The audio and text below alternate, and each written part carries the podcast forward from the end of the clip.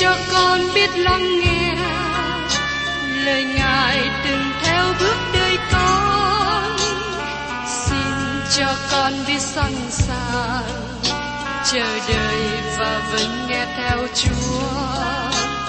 Xin cho con biết sẵn sàng thực hành lời chúa đã truyền ban Hân hoan chào mừng quý vị đến nghe chương trình Tìm hiểu Thánh Kinh.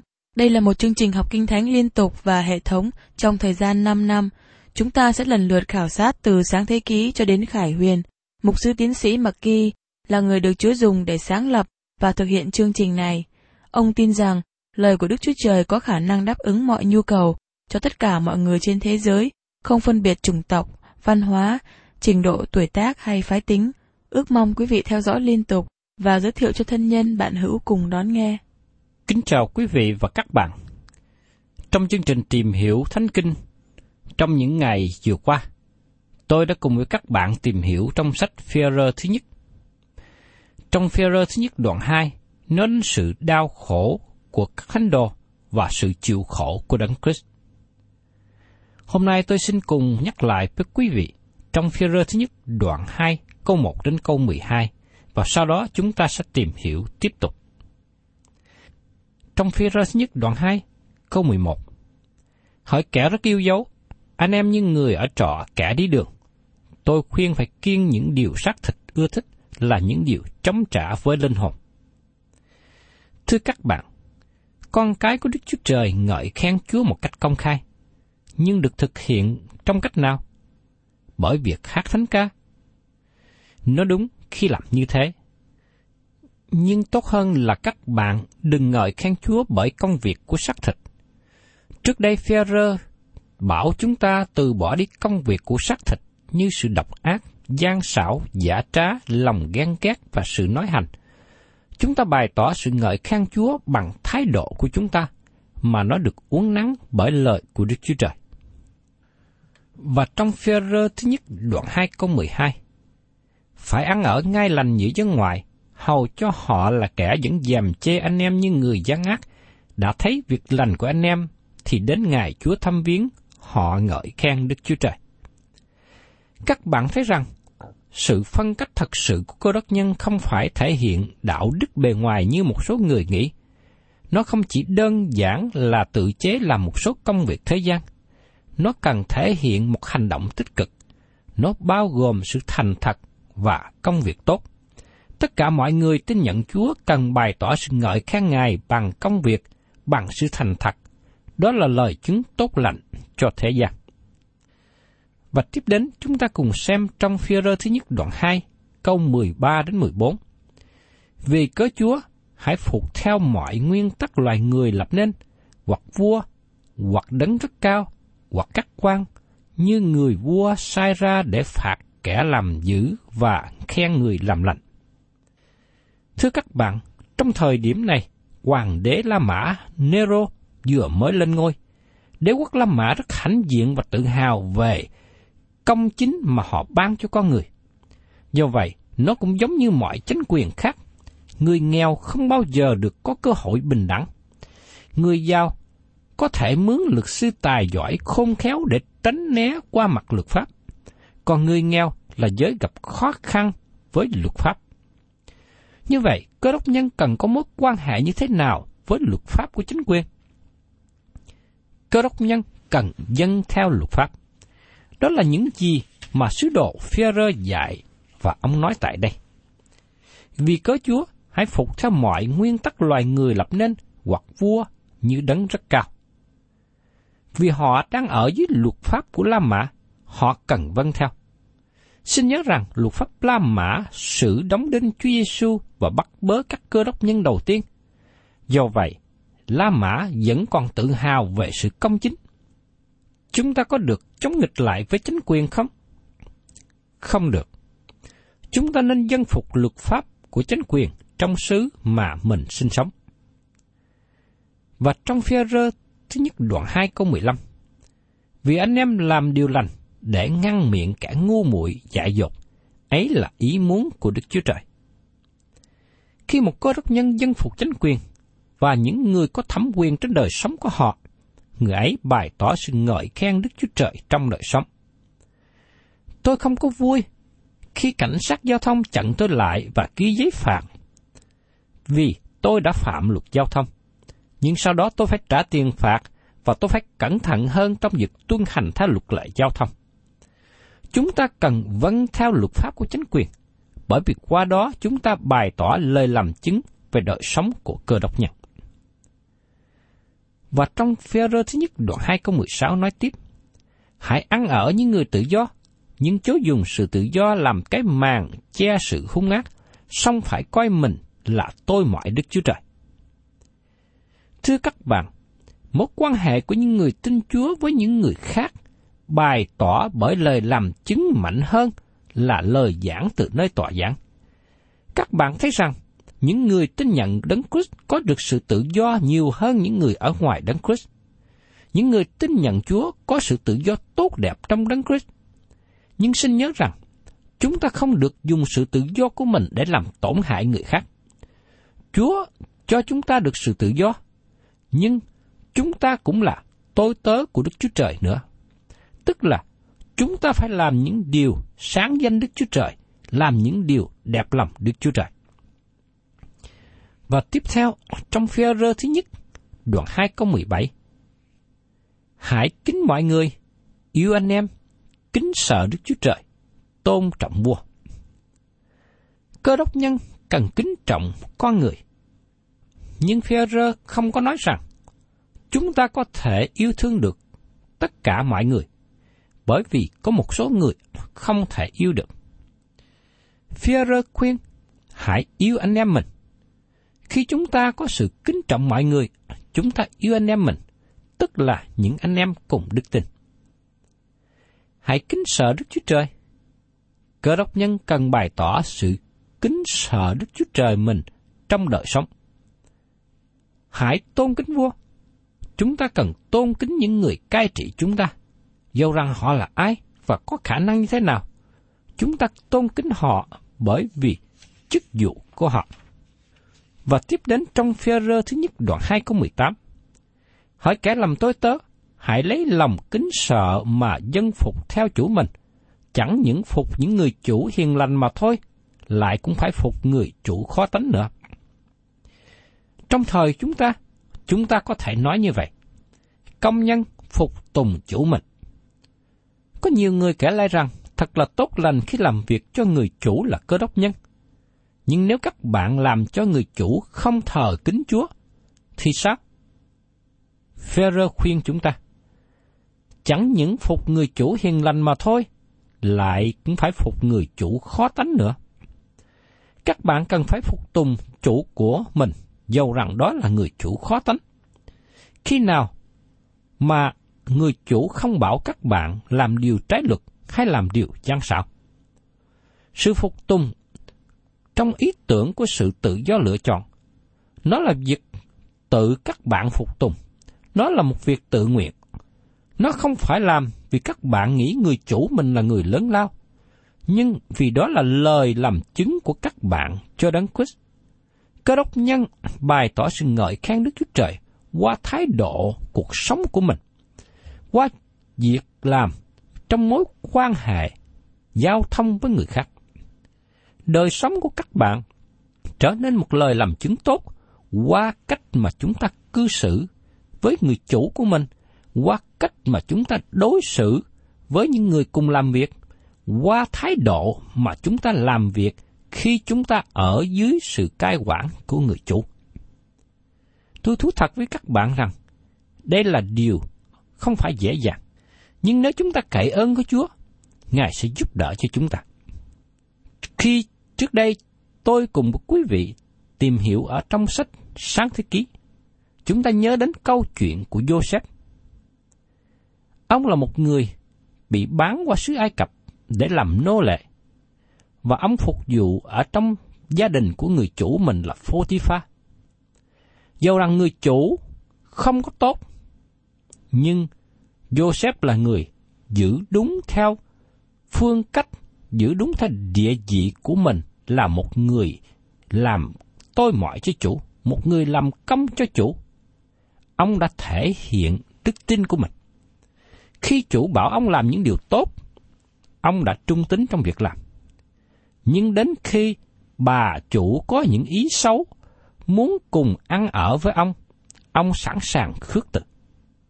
Đây là một thái độ tốt mà chúng ta đã học hỏi qua gương của Joseph. Và tiếp đến, chúng ta cùng xem trong Führer thứ nhất đoạn 2, câu 19 đến 20. Vì có lương tâm tốt đối với Đức Chúa Trời mà chịu khốn nạn trong khi bị quan ức, ấy là một ơn phước. Và mình làm điều ác, bị đánh mà hay nhịn nhục thì có đáng khoe gì? Nhưng nếu anh em làm lành mà nhịn nhục, chịu sự khốn khó, ấy là một ơn phước trước mặt Đức Chúa Trời. Führer nói rằng, nếu mình làm điều ác mà bị đánh mà hai nhịn nhục, thì có đáng khoe khoang gì? Đây là cách đối xử thường xảy ra với người nô lệ trong thời của Führer. Nếu một người nô lệ ăn cắp, nói láo hay chống nghịch với chủ và không chịu làm việc, người chủ có quyền đánh đập họ. Führer nói rằng, nếu các bạn bị đánh vì lỗi lầm như thế, các bạn cần nên nhịn nhục. Các bạn không có gì để phàn nàn. Các bạn bị đánh bởi vì những lỗi lầm của các bạn. Đức Chúa Trời không có bảo các bạn nhịn nhục trong hoàn cảnh như thế. Các bạn thân mến, có nhiều lúc các bạn gặp khó khăn, rắc rối là bởi cớ những việc làm thiếu sót của mình, bởi những việc làm ngu dại của mình. Các bạn cần nhận lỗi lầm đó và chúng ta cần nhận kết quả của sự việc. Và nếu đúng như vậy, chúng ta cần phải ăn năn, sửa đổi. Nhưng nếu anh em làm lành mà nhịn chịu sự khốn khó, ấy là một ơn phước trước mặt Đức Chúa Trời. Dĩ nhiên theo phản thông thường của tất cả chúng ta là muốn trả đũa lại khi chúng ta bị đối xử bất công. Tôi thú nhận với các bạn rằng, trước đây tôi cũng có những phản ứng như vậy. Nhưng sau đó tôi học biết rằng, hãy để cho Đức Chúa Trời làm việc đó. Chúa nói rằng, sự báo thù thuộc về ta, ta sẽ báo ứng. Đức Chúa Trời làm việc này tốt hơn là chúng ta tự làm. Chúa Giêsu cũng đã giảng dạy về điều này ở trong Ma-sơ đoạn 5, câu 10 đến câu 12. Phước cho những kẻ chịu bắt bớ về sự công bình, vì nước thiên đàng là của những kẻ ấy. Khi nào vì cớ ta mà người ta mắng nhiếc, bắt bớ và lấy mọi điều giữ nói vu cho các ngươi, thì các ngươi sẽ được phước. Hãy vui vẻ và nức lòng mừng rỡ, vì phần thưởng các ngươi ở trên trời sẽ lớn lắm, bởi vì người ta cũng từng bắt bớ các đấng tiên tri trước các ngươi như vậy. Và Führer nói rằng, đây là một điều được Đức Chúa Trời chấp nhận. Führer cũng nói cho chúng ta nhớ lại sự đau đớn của Chúa Giêsu, sự chịu khổ, sự đau đớn của Ngài nêu một gương tốt cho cơ đốc nhân. Kính mời quý vị cùng xem tiếp trong phía rơ thứ nhất đoạn 2, câu 21 đến 22. Anh em đã được gọi đến sự đó, vì đấng Christ đã chịu khổ cho anh em, để lại cho anh em một gương, hầu cho anh em noi dấu chân Ngài. Ngài chưa hề phạm tội, trong miệng Ngài không có chút chi dối trá. Khi Chúa Giêsu ở dưới thế gian này, sự chịu khổ của Ngài với hai điều. Ngài gánh chịu khổ khi trở thành con người, và Ngài gánh chịu sự đau khổ vì tội lỗi của thế gian. Sự chịu khổ của Ngài cho tội lỗi của thế gian không trở nên gương mẫu cho chúng ta, nhưng trở nên sự cứu rỗi cho chúng ta. Nó là một điều mà chúng ta tin và tiếp nhận, nhưng chúng ta không thể nào bắt chước theo được. Do vậy, đời sống của Ngài trên đất này nếu cho chúng ta một gương tốt. Tại thành phố nhỏ ở Nazareth, trong suốt 30 năm đầu của đời sống, Ngài gánh chịu sự chế nhạo, hiểu lầm, như được diễn đạt ở trong Thi Thiên 69. Đức Chúa Trời ơi, xin hãy cứu tôi, vì những nước đã thấu đến linh hồn tôi. Tôi lúng trong bùn sâu, nơi không đụng cẳng. Tôi bị chìm trong nước sâu, dòng nước ngập tôi. Tôi la liệt, cuốn họng tôi khô, mắt tôi hao mòn đang khi trong đợi Đức Chúa Trời tôi. Những kẻ ghen ghét tôi vô cớ nhiều hơn số tóc đầu tôi. Những kẻ thù nghịch tôi vô cớ và muốn hại tôi thật mạnh. Tôi phải bồi thường điều tôi không cướp giật. Thưa các bạn, sau đó thì Chúa Giêsu Ngài đi ra và thi hành công tác với công chúng. Và lời kỹ thuật trong các sách tinh lành nói cho chúng ta biết rằng Ngài chịu khổ vì cớ sự công bình. Khi các bạn và tôi gánh chịu sự đau đớn bởi đức tin, chúng ta nhớ đến gương mà Chúa Giêsu đã gánh chịu để lại cho chúng ta. Và trong phía rơ thứ nhất, đoạn 2 câu 23 nói tiếp, Ngài bị rủa mà chẳng rủa lại, chịu nạn mà không hề hăm dọa, nhưng cứ phó mình cho đấng sự đoán công bình. Ngài gánh tội lỗi chúng ta trên thân thể Ngài trên cái gỗ, hầu cho chúng ta là kẻ đã chết vì tội lỗi, được sống lại cho sự công bình, lại nhân những lần đoàn của Ngài mà anh em được lành bệnh. Thưa các bạn, khi chúng ta xem lại trong một số bản dịch cũ, có chia câu 23 này thành câu 23 và 24, và trong câu 24 thành câu 25. Chúa Giêsu để cha Ngài giải quyết sự này. Một lần nữa, điều này nhắc cho các bạn và tôi lời Phaolô nói ở trong sách Roma đoạn 12 câu 19.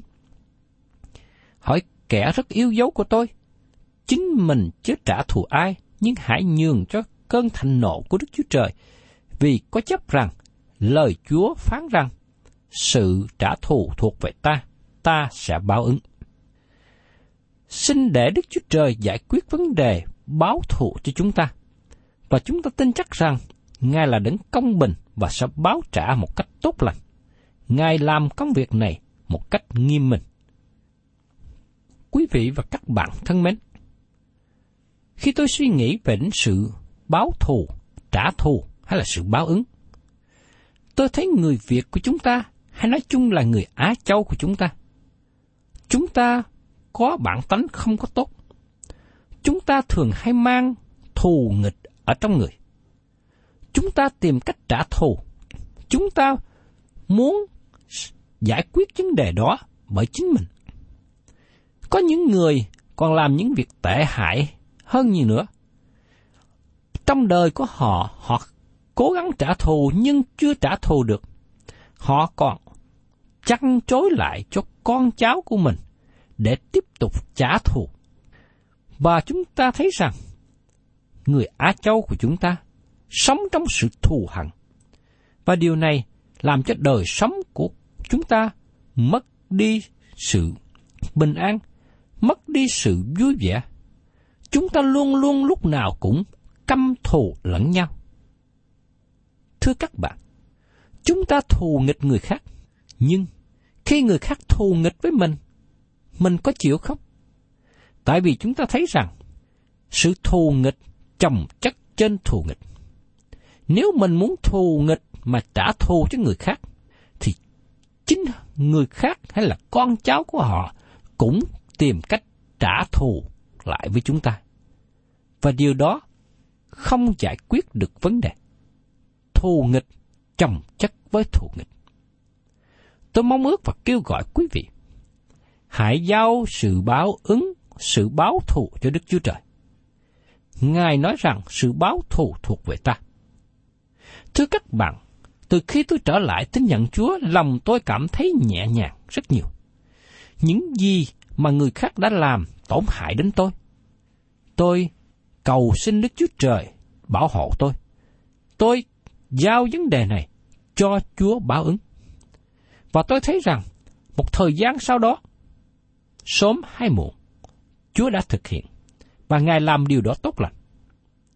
Chúa không báo thù người khác giống như chúng ta báo thù. Nhưng trước khi Chúa làm sự báo thù, Chúa mong muốn rằng người phạm lỗi có sự ăn năn trước. Chúa cho họ có một thời gian, một cơ hội để quay trở lại. Và nếu những người đó vẫn không chịu ăn năn, vẫn tiếp tục làm những điều lầm lỗi và chống nghịch với Đức Chúa Trời, chống nghịch lại với người khác, Chúa sẽ báo ứng.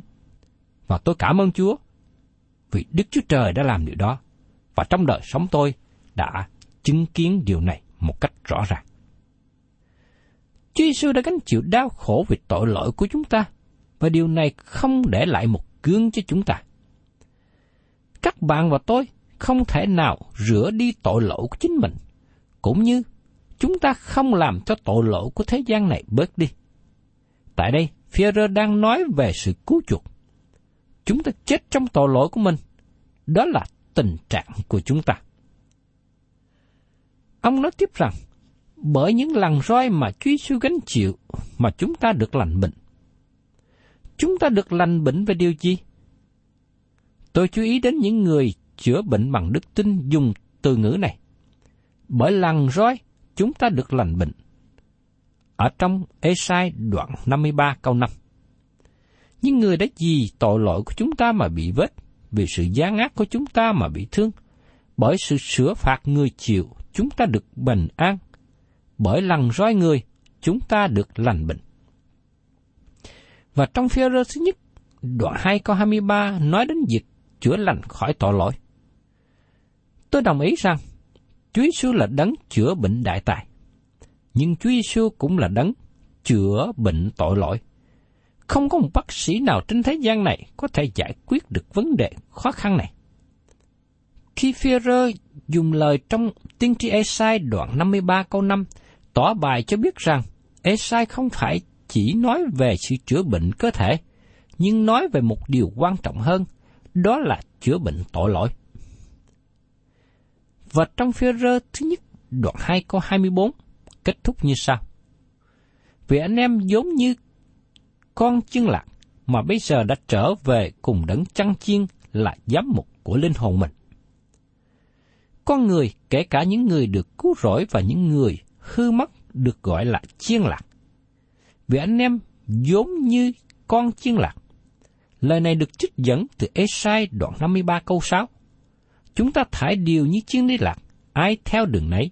Đức sâu va đã làm cho tội lỗi của hết thải chúng ta đều chất trên người.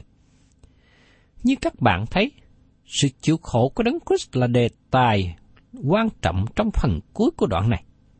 Đấng Christ chịu khổ để nêu cho chúng ta một gương. Ngài gánh chịu nhiều đau khổ và cuối cùng chịu chết vì tội lỗi của chúng ta.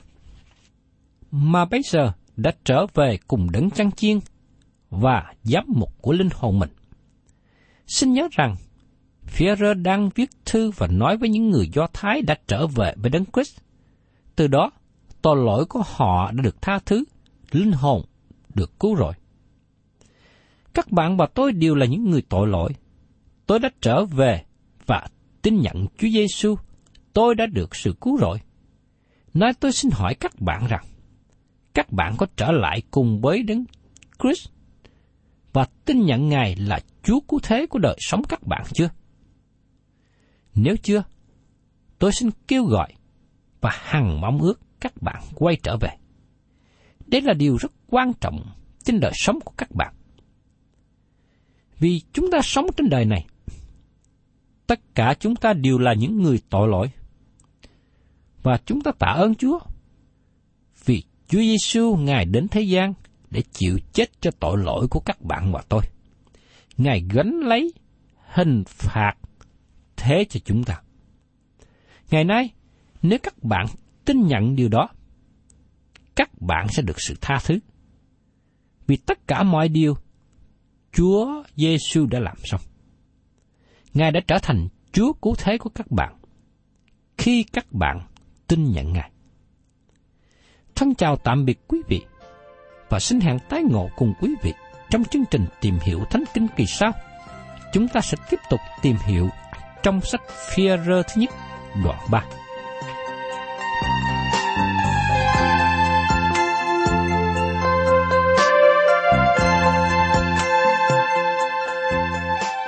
Cảm ơn quý vị đã đón nghe chương trình Tìm hiểu Thánh Kinh. Nếu quý vị muốn có loạt bài này, xin liên lạc với chúng tôi theo địa chỉ sẽ được đọc vào cuối chương trình. Kính chào quý thính giả.